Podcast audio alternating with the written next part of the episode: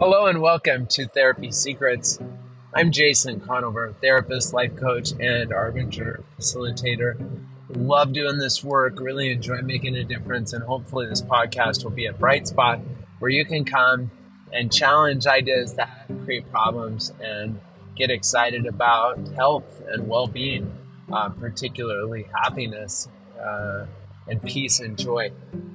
it's always um, exciting for me to see new paradigms and have new possibilities open up. So today in DBT group, we are talking about mindfulness and we are talking about observing using our senses. And then we were talking about describing, which is essentially using our words. So putting words on experiences, and we were discussing how valuable and important this can be. Um, one, because I, I can activate our brain in different ways, so we actually think more uh, wisely and more um, whole about situations. So we're less likely to be um, deceived uh, by feelings where we might say something like, no one likes me, everyone hates me, and getting caught in that kind of emotional reasoning, which isn't very rational but feels very um, accurate based on, on feelings.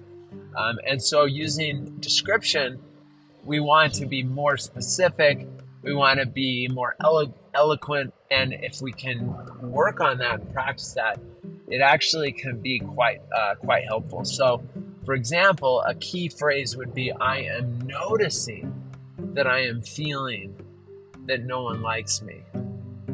I am noticing that last night at the party because um, this person and this person and name those people didn't um, really seem like they were excited to see me, um, I felt that I wasn't as loved, that I didn't feel as much of a belonging.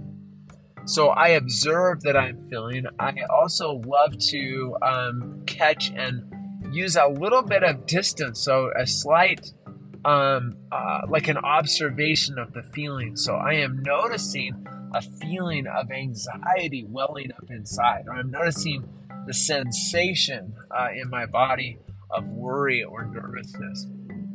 So um, it's really uh, cool, and I sometimes kind of half jokingly say that this is why I have a job. Really, is the belief in the feelings that you know I feel it, therefore it's true, or I think it, and therefore it's true. So with practice, being able to have a little bit of separation and being able to call thoughts thoughts and feelings, feelings, and being able to differentiate that can have a profound difference. Um, and as we use our words and, and develop more um, words and get better at the description, we can describe it more as an outside observer, but still in touch and aware of what's going on, but use uh, more powerful language and vocabulary to help with that. So, hopefully, that is something that you can put uh, immediately to work call feelings feelings, call thoughts thoughts, really describe them. Name name what you're uh, experiencing and make sure to say, I'm noticing this or I'm uh, observing this uh, this experience to give you that added benefit.